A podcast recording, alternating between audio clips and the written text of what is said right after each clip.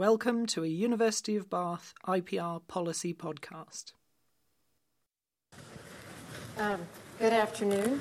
Um, I'm actually. This is actually water. This morning, when we went to uh, to get water in the in the uh, cafe, they actually gave us beer instead. So, I guess I look like I needed a beer. But anyway, this is this is water. So, I'm delighted to be uh, uh back here at the University of, of Bath and to have the chance to see colleagues and to engage with all of you at this, this very um, challenging era, very challenging time that we're, that we're in. Thank you very much for the kind introduction. Since, as he pointed out, that since I was here last spring, the world has been upended by a political revolution, or so it seems. Brexit shocked elites and pollsters in Germany, the AfD, the, the Alternative for Deutschland, um, beat Angela Merkel in her home state. Marine Le Pen um, has been s- still polling strong. A full 46% of Austrian voters came out, came out to support a candidate with fascist leanings that would be Hofer on, on the right. Um, and most stunning of all, the world superpower elected a reality TV star um, with no public service experience whatsoever, but with a record of fraud and significant business failures, a tabloid tycoon whose signature talent seems to be selling one thing fear of immigrants, Muslims, elites, the media. Donald Trump is now leader of the free world. Very few of us saw this all coming. American polit- uh, political scientists and pollsters were almost universally wrong in dismissing uh, Trumpism. By contrast, many East Europeans and those with extensive experience in the region were not at all so confident that Hillary Clinton would win and Trump would lose. They had seen this narrative before. I myself was a social and political anthropologist in communist, got my start in communist Poland in the 1980s um, as a social anthropologist, continued my work in post communist Eastern Europe, including Russia and Ukraine, in the 1990s and 2000s, and spent much of last year in, in, in Ukraine. Never has this experience been more relevant than it is today.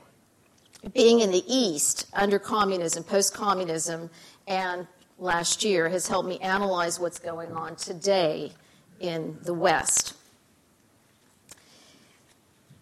The Trump insurgency was not so unexpected for me. In fact, I had been watching the factors that led to it for the past decade and, and a half as a new breed of shadow or influence elites, as, they, as I call them, has arisen, as people's faith in the system, in public institutions, has plummeted, and as income inequalities have soared at the same time. At least in part as a result of all of this, more and more people have come to see themselves as outsiders as outsiders. So I, today I address these, these questions. Who are the outsiders and why did they come to see themselves as such? Two, why are people turning to figures like Trump? Three, how do Trump and his, his, his opposite numbers actually govern when they, when they come to power? So let's turn to one. Who are the outsiders and how did they, they get to be that way? I began thinking about the rise of the anti establishment about eight years ago after my 2009 book Shadow Elite was published. It was the same year that the Tea Party formed. Um, the Tea Party, a movement on the anti big government right that harks back to the 1773 original Tea Party. Tea Partiers rallied against what they saw as excessive government spending and taxes and a bailout, importantly, a bailout for Wall Street that favored elites and banks.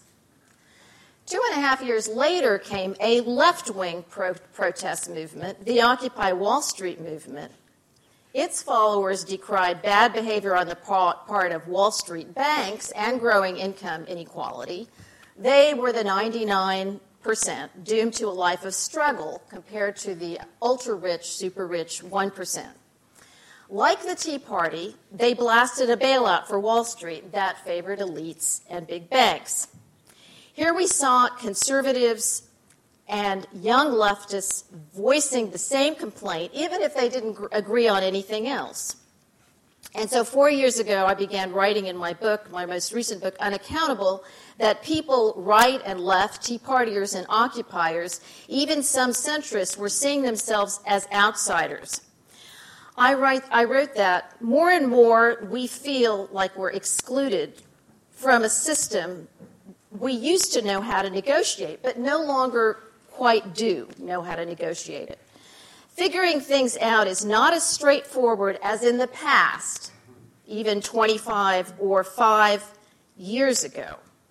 We sense a division between the outsiders and the insiders, and that the insiders are working on their own behalf even as they purport to have us, the public, in mind. The rest of us are left on the outside, knocking to get in. Fast forward to last year's election, people feeling excluded voted for candidates who pr- presented themselves as outsiders, that is, outside the establishment. I was on Trump's email, one of his email listservs.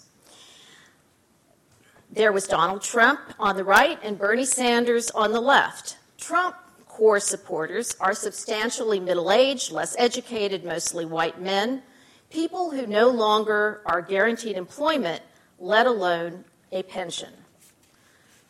Sanders supporters, largely young people such as university students saddled with student debt who aren't getting jobs when they graduate and go home to live with their parents, which in the United States hasn't happened since before World War II. It used to be that if you went home to live with your parents, you were a bona fide loser.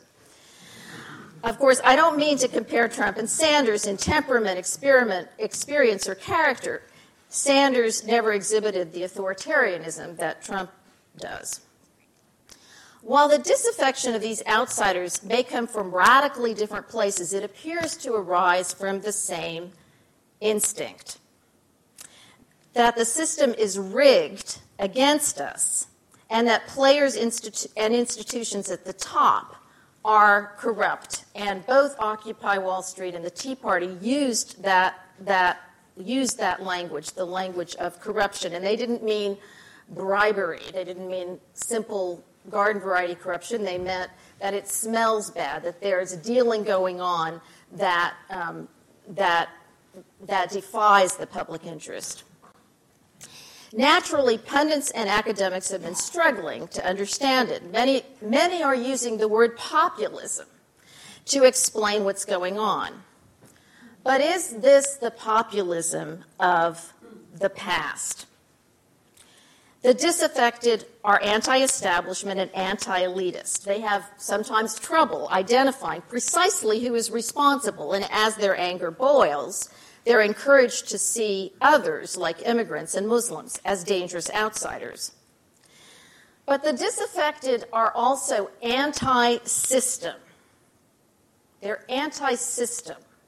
They want to dismantle the system with little notion of what to replace it with or, what, or even what that, would, what that would mean.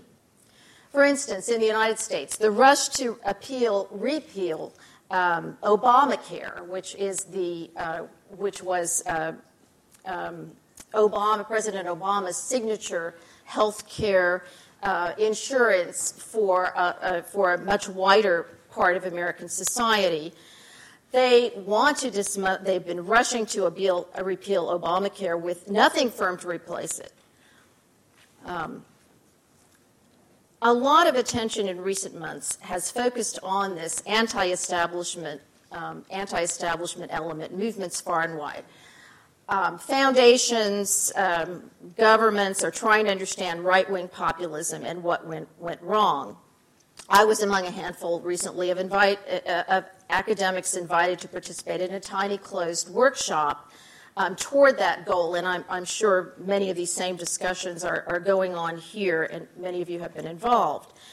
There's a tendency to focus on those people out there, which makes some sense if it doesn't further ingrain our stereotypes of them. But the elites and technocrats people are railing against deserve at least as much scrutiny, I would argue, if we're going to truly grasp these anti system revolts and where they might lead. There appears to be a close relationship among the ways that elites have been rigging the system in the past, uh, you know, couple of decades, the decline in trust in formal institutions and leaders, the surge in economic inequality, the rise of anti establishment, anti system movements in the United States, Europe, and elsewhere, and the popularity of figures such as Trump. Let's take a look at each of these themes. First, elite rigging of the system. In addition to working in Eastern Europe since communist times over the past couple of decades, as Nick said, I've also been studying Western elites who wield power and influence. I've examined how the system has changed and how influence elites operate in new and insidious ways. And the elites, the influence elites I'm talking about, are defined by their, the way that they're organized and their modus operandi um, rather not by family background or wealth or, in, or institutional position. So strictly by the way that they operate and how they are organized. I document how elites operate and organize themselves um, um, today and how these ways and means have changed in response to seismic changes over the past several decades. So these include the privatization and deregulation, which has shaped the very very, um, the very nature of, of, of government. The dispersion of global authority with the end of the Cold War, which created even more huge numbers of new entities that get involved in policy making, from think tanks to NGOs to grassroots organizations um, to business uh, organizations and so on.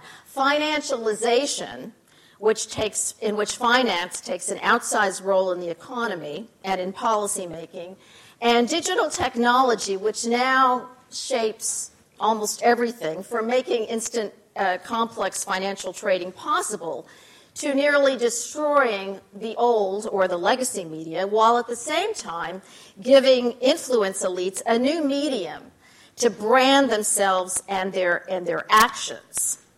Information has been blasted into a trillion or more pieces, and we're served up a handful of those pieces and think that we're getting a full picture on our tiny smart uh, smartphone screens. This has enabled the post truth society in ways never before conceivable. Any of these changes is weighty, to say the least. But put them all together, what you need to do to understand the forces allowing players to exploit the system in new ways. And it's a lot to process. I've taken it on as an almost full time job, and it's taken me years to, to, to, try to understand it. One key difference is the organization of today's influence elites compared with the power elites described by sociologist C. Wright Mills uh, more than a half century ago. Mills power elite, his pillars of power, describes this interlocking constellation of government officials, military leaders, and corporate executives who he, he contended effectively controlled political and social decision making in the United States. They were, in Mill's analysis, firmly planted in distinct hierarchies and the dominance and stability of the nation state system. That's very important. Today, of course, officials still wield direct power, but now there are far more entities influencing policy in informal ways that are difficult, if not impossible, to track. Players themselves can be pillars of power. And governance has been evolving. So their positions in informal networks and links to organizations and venues that collect elites across that connect elites across a global plane are today the source of much power and influence. Play, when players themselves are the, the pillars of power, here's what can happen. Try keeping up with, with, with this example. A consulting firm in Washington, comprised of former regulators, is paid top dollar by big banks, big banks that are their clients. They, they use inside government information to help these banks to get around anticipated regulation, so they serve as regulation sleuthers. Um, they lobby their connections in the government informally against regulation. And at the same time, the federal government outsources its regulatory authority at times to re- for those consulting for that consulting firm to regulate the same big banks, right? Um, so so at, at, the same time, they're the supposed regulators of the bank, that these banks are their, their, their clients and, and, and so on. So um, this means that the court sometimes mandated that the consultants oversee the auditing process of the firm's own clients, big banks, when those banks were accused of wrongdoing. Also, so they defend them when they, when they, when they, when they go to court. So governance has been evolving, and I've been studying the, the evolution. Um, in the 2000s, I investigated how certain elite groups upended the system as they progressively innovated new means of achieving their ideological, uh, their ideological goals. I wrote about what I call the neocon core, an informal tight knit group of a dozen or so players, core players, who helped take the United States to war in Iraq. This power clique had worked with each other in various incarnations for some 30 years to realize their goals, their goals for American foreign policy via the assertion of military power. And it's important to understand them because they have innovated governance, um, new, new techniques in, in, in governing and governance over the past um, 20, 30 years. Um, in the 1970s, the Neocon core challenged the professional and bureaucratic authority of government by setting up um, an in- independent board to contest the CIA's estimates about Soviet power and they set a precedent for alternative intelligence assessment assessments, uh, which then get gain official standing. In the 1980s and early 2000s, they pioneered the use of seemingly impartial, independent think tanks, of which we've seen um, an explosion, um, which were actually controlled by the same interlocking set of people. So if you look on this chart, you see the players are in, are in the center there. Um, and these players, this, this is only one dimension in which these players are, in, inter, are connected, are interconnected with, with each other. You see that the same set of people belongs to, um, is involved in these same um, um six think tanks, five of which they, they, they, they, they set up. And this gives the false impression that the message has depth and, and breadth. And this whole think tank world has, has, has evolved considerably since then. David, David Miller here at the University of Bath is working on think tanks, as, in, as is Nick, Nick Pearce. Um, in the early 2000s, after September 11th, they advocated overhauling what they called Byzantine bureaucracy and sharply increasing the number of political appointees in, in, in government as they helped lead the United States to war in Iraq. They specialized in ambiguous consulting arrangements with government, so that, for instance, one prominent neocon core member, Richard Perle, in the center there, who's a, some, some, somewhat of a linchpin of the group, a former government official went around uh, Europe giving speeches to America's allies, leaving the impression that he was a current official, which, which he wasn't. Two neocon group members who doubled as Pentagon officials, officials set up secret uh, Pentagon units manned only with trusted um, friends and ideological allies to produce intelligence showing that Saddam Hussein had weapons of, of mass destruction, supposedly. So they personalized the bureaucracy, dealing primarily with members of their set across the bureaucracy, the State Department, and the Vice President's um, office, which is another technique, and marginalizing other officials who should have been included by virtue of their uh, official position. A veteran CIA officer who coordinated the intelligence assessments regarding Iraq told me that, you know, there was no process.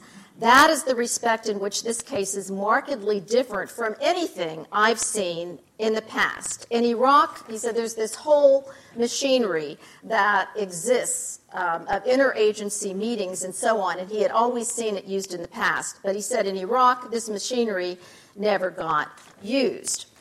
Um, this case is not only important in showing the, the, the innovations in, in governance and, um, and, and, and how then they have been, all of these have been built on uh, massively since they were first, for, since they were first tried. But, but also, uh, it is important in understanding the rise of Trump and Sanders, uh, Sanders both insurgent candidates, both of these insurgent candidates. Um, found um, um, found a lot of when came out against the Iraq War and found a lot of, uh, of support. They came out uh, after the fact and, came, and found a lot of su- support for this among the, the populace.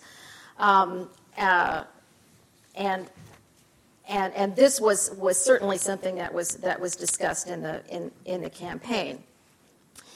So I had seen this sort of elite based power clique before in Eastern Europe, especially in the immediate post war, post, sorry, post communist period.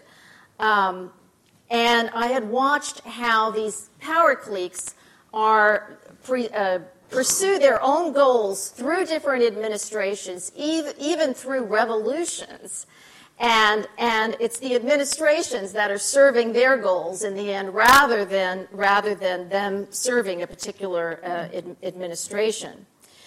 Um, and I saw how they put their, their, their, their people in, in the most powerful places so that their cliques would benefit. They had some in the, in the, in the, in the in national branches of international banks and foundation, foundations. They had them in privatization agencies and so on. And again, the idea was that that they themselves would, would, would benefit rather than the institutions, both governmental and non governmental institutions, for which their members were working at any given time.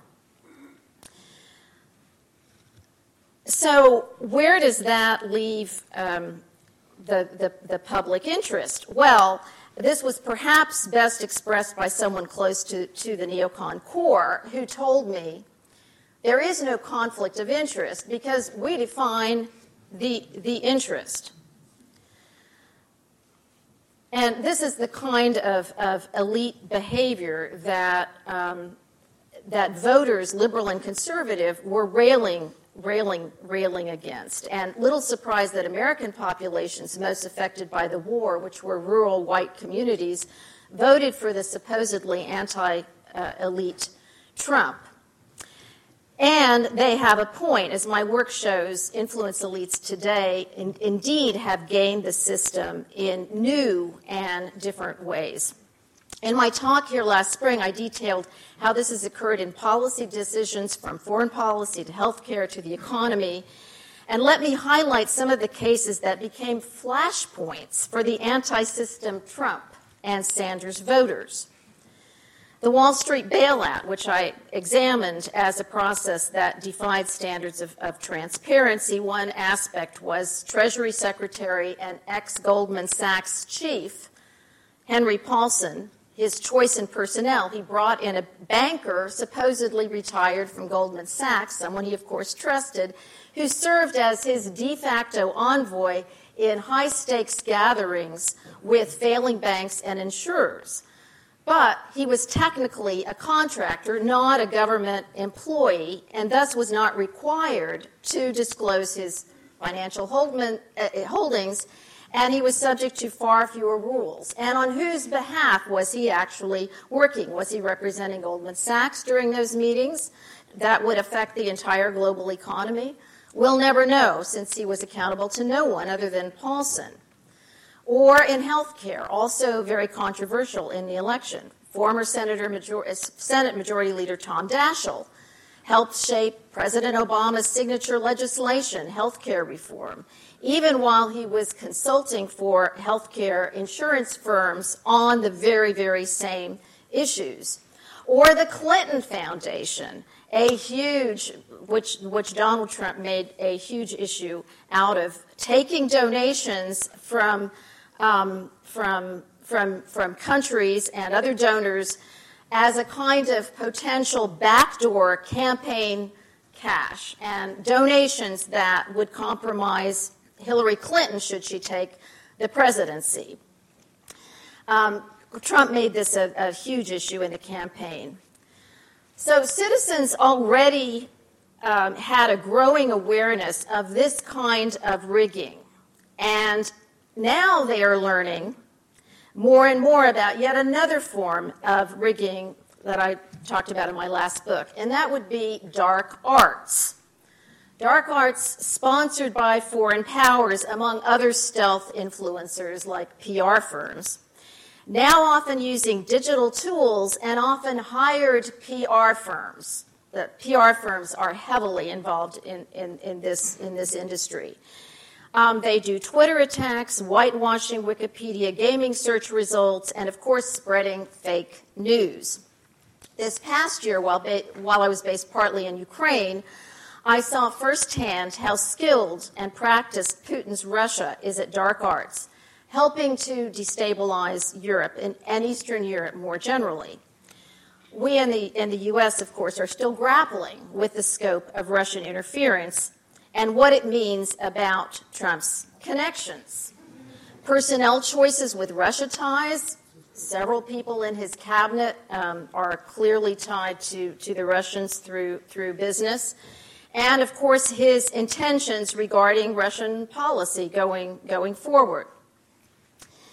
An insidious consequence of these dark arts and new ways of elite, elite, operating and organizing is that the public has an information problem. In the, in the information age, the public has an information problem, and it's not only with respect um, to, to, to government.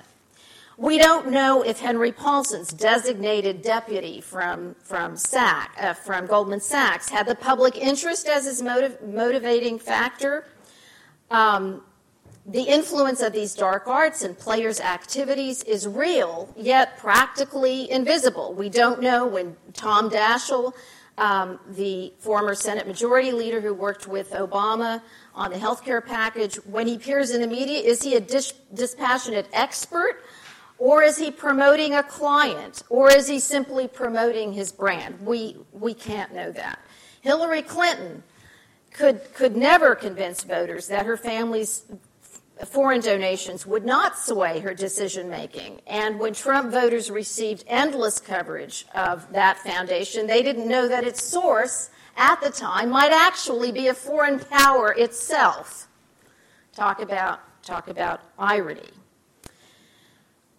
when they are organized and operate in ways that are, that are often invisible and make accountability, accountability nearly impossible, these players are flirting with or flat out engaging with what I call the new corruption fully legal actions that nevertheless violate the public trust. This point is often lost on elites, but ordinary people seem to have sensed or many ordinary people seem to have sensed a problem. Now, Trump, it's important to note, has not, until becoming president, been one of these elites shaping policy. he's actually useful in making the distinction about who I am talking about or was talking about anyway. Trump is a wealthy celebrity who, until becoming president, had not been involved in any big way in policy manipulation. But Trump, the likes of Trump, is what happens when elites in the establishment game the system to their advantage, leaving regular people disillusioned and looking for a savior in an authoritarian figure like Trump. So, the way elites rig the system, I argue, um, um, is related to the corrosion of public trust, my second theme here. As I wrote in my 2014 book, there's been a striking loss of confidence in formal institutions, whether it's governments and parliaments and courts, or banks, or the media. And this is not only in the United States and in, in, in Europe, even in places like, like Sweden, but it, it's, it's actually quite, um, it, it's on a much larger scale. Um, the PR firm Edelman measures trust, and in January released some of the most dire findings I've seen, calling the situation worldwide an implosion of trust. With a full two thirds of the countries measured deemed distrusters, with less than half of its people trusting in mainstream institutions. Interestingly, um, I think the, the only institution, or among the only institutions across the board, that, that, has, that has not declined in public trust and in some places even gained is the military.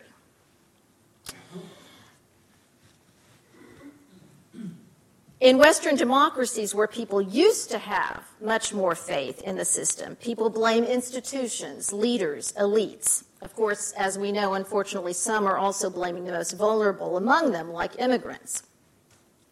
As I've said, the idea of a rigged system exploded in the United States as early as 2009 with the Tea Party.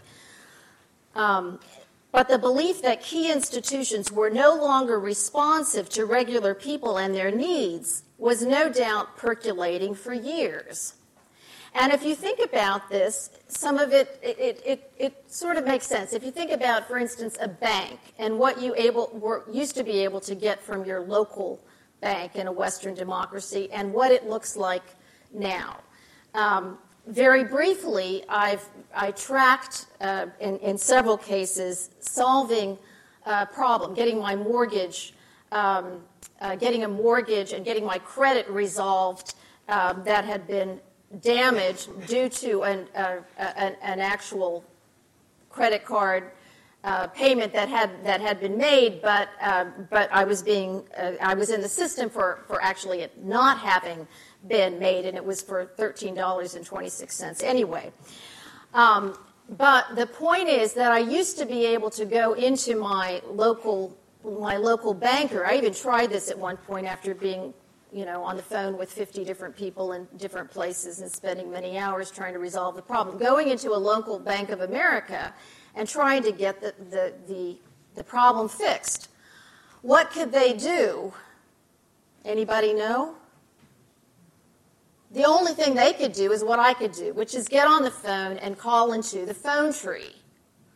So so they have much less at the local level has much less autonomy in, in, and i'm talking about just not just government but corporate institutions as well in many arenas that it used to have and, and that may well be um, one of the reasons for, for this, this lack of institutions are able to deliver less than, than, than they used to at the, at the local level and as I learned in Eastern Europe during those years of, of, communism, societies schooled in communism are accustomed to not trusting the system and its, former and, and its formal institutions.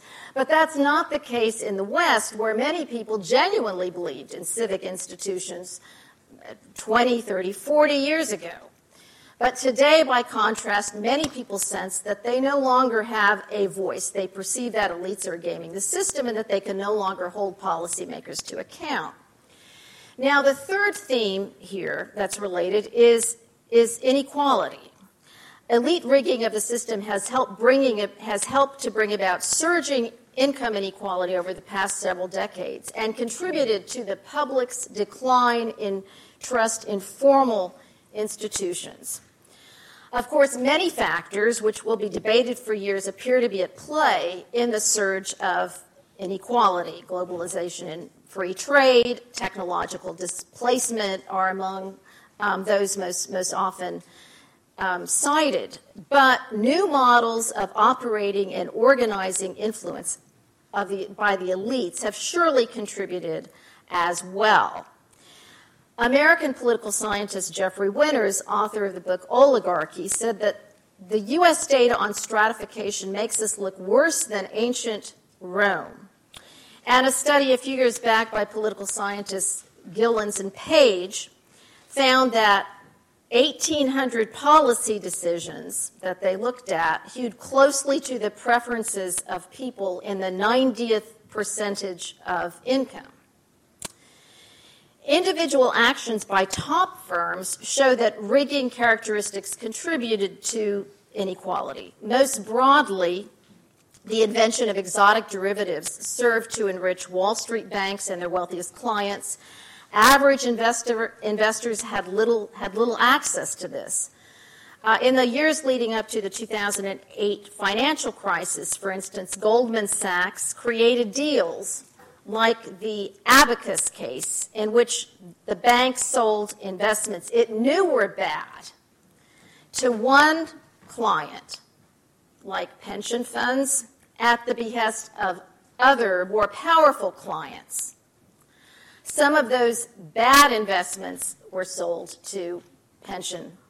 Um, some of the bad investments were, show, were sold to pension funds, and and and this is the financial collapse. So, will the U.S. go the way of Rome?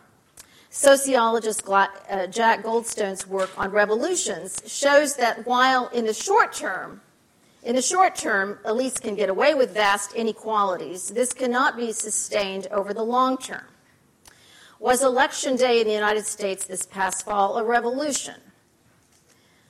Judging by Trump's early actions, those vast inequalities will only grow ever larger, and it's a painful irony to contemplate.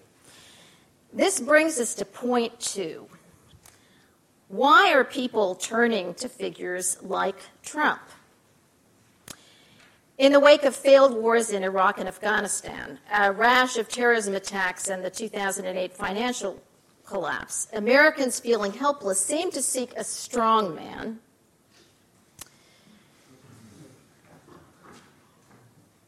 Um, many flocked to Trump's message of power and reclaiming glory times. Um, Trump exploits nostalgic yearning, nationalism, and finds convenient scapegoats in vulnerable people like immigrants. So do other leaders who share some of the same characteristics, like Yaroslav Kaczynski, um, um, the head of Poland's governing party, and Viktor Orban, Hungary's prime minister. They all share this, this, this trait. These three, la- three leaders, too, um, attacked elite, they all attacked elite corruption with a vengeance during their campaigns. That was a huge issue. Trump constantly talked about draining the swamp of, of corruption, draining the Washington swamp. But as with any charismatic charismatic figure, much comes down to the qualities of the man himself and the cultural divide that he capitalizes on. The appeal of Trump and others like him lies in a shared anti system outsider stance. Um, Orban in Hungary disparages what he calls the liberal Budapest elite. Kaczynski in Poland disparages liberal cosmopolitan, cosmopolitans. The key to understanding how Trump connects with voters is that despite his money, his inherited money, that is, he seems to see himself as one of them, as an outsider. He comes, for instance, from, from, from Queens, a borough of New York City, um, and he's never been accepted by the, by the, the Manhattan um, money set. So he lives and breathes grievance, as, as absurd as that might sound when discussing a, a real estate um, heir. At the same time, it appears that many in America view him as a virtual family member, a straight talking, authoritative one, which stems from more than a decade behind the chair on a reality TV show, The Apprentice. Some analysts have argued compellingly that years on the program and the way the set looked allowed people to view him as presidential. But at the same time, it made people feel like Trump was an authentic part of their lives. As I've written, the creation of fake or faux authenticity and simulacra, things that that seem like something else but are not, is a tool of influence, one that's grown ever more powerful um, with the explosion of, of, social media. All three leaders, um, Trump, Kaczynski, Orban, have fomented this polarization of society that's, that's about 50 50 in, in, in, in these places. And the conflict, I think it's important to understand, is not only political. They have tapped into the divide of Weltanschauung, of worldview, culture, style, information, facts, and association. Those on one side of the divide don't invite those on the other to the dinner table. This divide is made ever more complete with and complex with the help of computer algorithms and social media, in which for instance, the Trump and the Clinton voter were served up media that would barely register as real to each other. Um, so that the algorithm offers starkly different memes, music, films, and com- consumer products. If you look, for instance, at Breitbart News, which is um, where Steve Bannon, Trump's uh, key advisor and right hand man, uh, came from, if you compare that with, with, with the New York Times, well, there's no comparison, and I don't mean the coverage of the same issue. I mean that the issues that are being highlighted and covered in one are often not at all even appearing in, in the other. That's how stark the, the, the, the divide is. So, in Trump voters and Orban and Kaczynski supporters feel excluded and demeaned culturally, not just politically. Finally, the appeal of Trump lies too in the breaking of taboos. He breaks taboos both in what he or his circles say. So, refugees are like Skittles, like candies. And also in how he says it. Core, though not all Trump supporters, view this as a reason to support him, not as something to put aside because of Trump's other supposed virtues. So it actually attracts people to Trump. Mary Douglas, the anthropological giant who wrote Purity and Danger, might argue, as writes Tanya Luhrmann, a contemporary anthropologist, that Trump's appeal has something to do not only with political anger, but also with the religious imagination, the qualities that make him seem subhuman to some. His willingness to flout all codes of respectful behavior make him superhuman to others. That transcendent quality might also explain why the facts do not seem to matter much to his followers. We are in the domain of faith, not that of reason. Trump gives them hope and something else. It's a rare moment of empowerment. As Luhrmann points out, the politics of hatred and those of hope can be closely linked. Now let's move to my final point, point three. How do Trump and his, his contemporaries actually govern when they come to power? And what I offer today are, are some points for discussion because Trump has only been in power for two months, although his counterparts in Poland and especially Hungary have a, have a, longer, have a longer legacy. All three leaders have been reshaping the institutional systems and reorganizing governance to, to consolidate um, their power. With all three, power, personality, and politics trump democratic process. One way that Trump, in particular, is increasing power is through the use of executive orders. Now, executive power was already on the rise when I wrote about it eight years ago. President Obama continued um, that, that trend towards increased executive signing statements and executive orders. But Trump is presidential power on steroids. And in less than 100 days, the new president has made considerable um, headway in the dismantling of government structures. He's fulfilled his campaign promise by, by appointing mostly outsiders to government, people with no government uh, public experience whatsoever. But many of his appointees have direct ties to the industries that they would now be expected to, to, to regulate. So he's, he's, he's, he's filling the swamp um, with billionaires and, and bankers. Several have been, several of his appointees have been put in charge of agencies or advising agencies that they have explicitly stated in the past they wanted to largely abolish, especially in the areas of uh, energy and um, environmental um, regulation.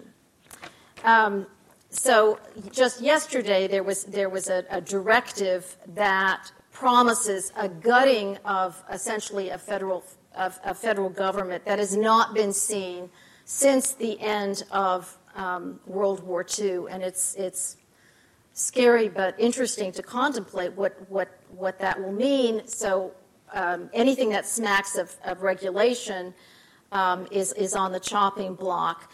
But, but in terms of personnel, um, I imagine that many of the soon to be unemployed government experts who, let's say, have been on the regulatory side will now be seeking jobs in industry and now working on behalf of it because where are they supposed to go for employment? Right, and that's that's that's what's been happening in the media. So that so that so so um, the number of journalists has declined. The uh, number of investigative reporters, in particular, is has declined dramatically over over the past number, number of years. And where do unemployed journalists go? Well, where they can go, which is often to, to the other side. They're on the other side of the, of the, of the um, working for companies, working for think tanks that have an agenda, and so on.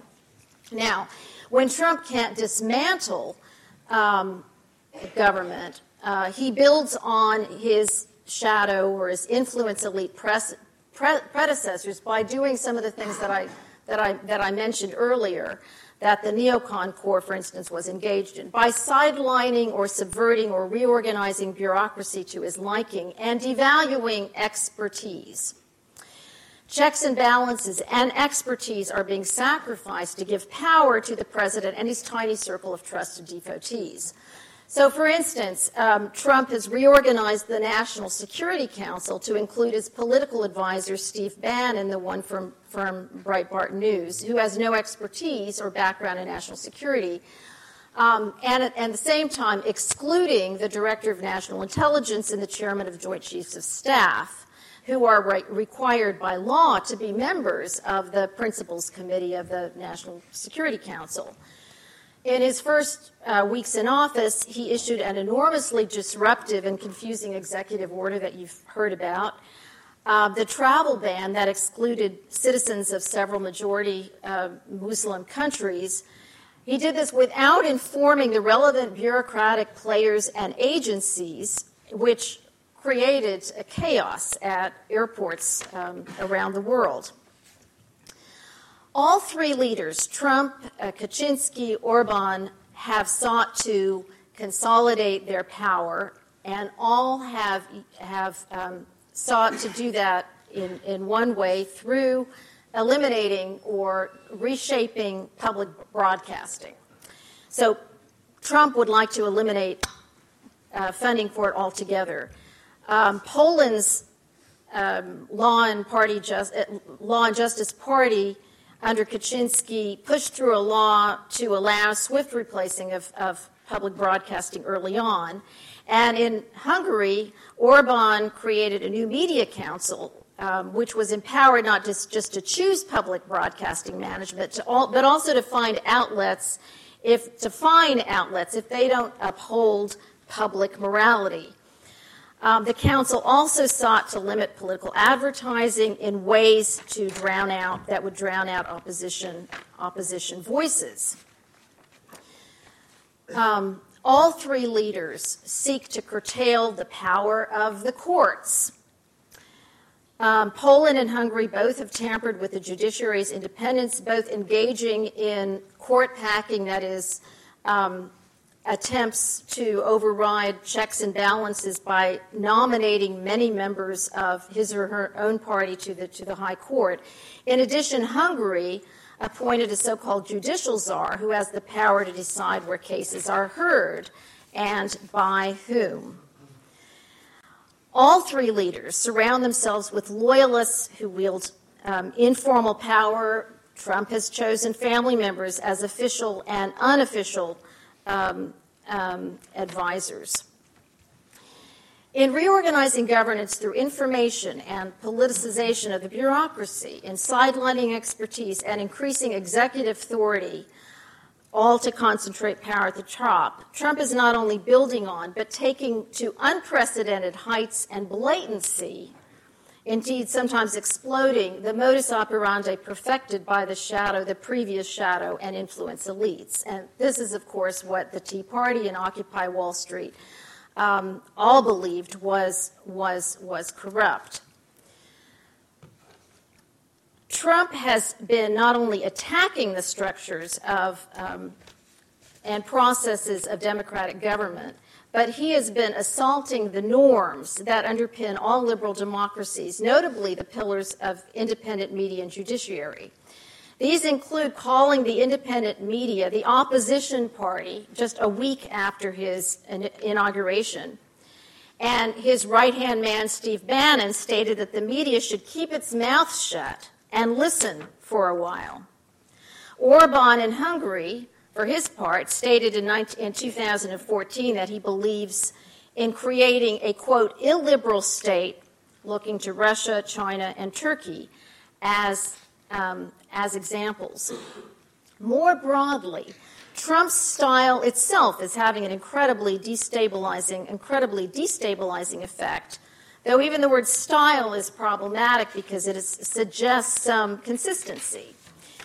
The neocon Core's creation of alternative intelligence in the 2000s now looks like child's play. Trump has exploded this into um, all out alternative facts, probably heard that expression, brazenly stating falsehood after falsehood, ranging from the laughingly minor, whether the sun was shining on his inauguration day, it was not, to the serious, whether his predecessor spied on him, no evidence to support this. And of course, he's gone to war with the intelligence community as revelations about his team's connections with Russia keep dripping out.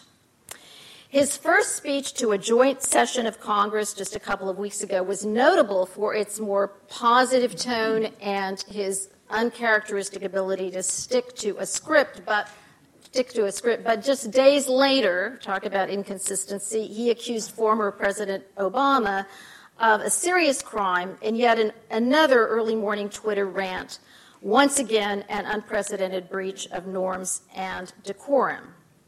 People I talk about in the bureau- talk with in the inside the bureaucracy are running in circles, in many cases on hold, or in in other cases, intelligence analysts were told to develop and deliver an overarching, detailed anti terrorism strategy within 30 days. Now, is Trump's chaotic and un- unpredictable style by design, or is it just incompetence, we might ask? This way of operating feels authoritarian and reminiscent to me of martial law Poland in the, in the 80s. When new measures and practices are handed down every day and everyone is kept off guard. Is this not an effective way of controlling people? And is it a deliberate strategy, has, as Trump has been doing, to make very provocative, media attracting statements so the media focuses on them at the same time that he is, for instance, reorganizing the National Security Council? The, the Muslim ban, the first Muslim ban, happened during the same time that he was doing this insidious reorganization. There is always a play of interest in democracy, and there have always been periods, at least in the United States, when parts of government were deemed worthy of dismantling. But today's dismantling is being pushed through without the previous backdrop of stabilization. Everything seems to be up for grabs, even the truth. And with intense polarization among the citizen, citizenry, it's dismantling piece by piece those foundations of society that, that up till now um, this world order has regarded as solid and unquestionable, as indisputable. And it's being pushed through by leaders who openly attacked, attack norms that underpin liberal democracy. Dystopian fiction has been hugely popular for about a decade. And it was often said that these books describe not a distant, broken world of the future, but the one we live in now. Indeed, dystopia appears to be in present tense in the free world. So, in conclusion, a question um, and some food for thought. What does this dystopian age, an age when power seems to trump policy and process, what does this all mean for public policy and the teaching and the practice of public policy. Thank you.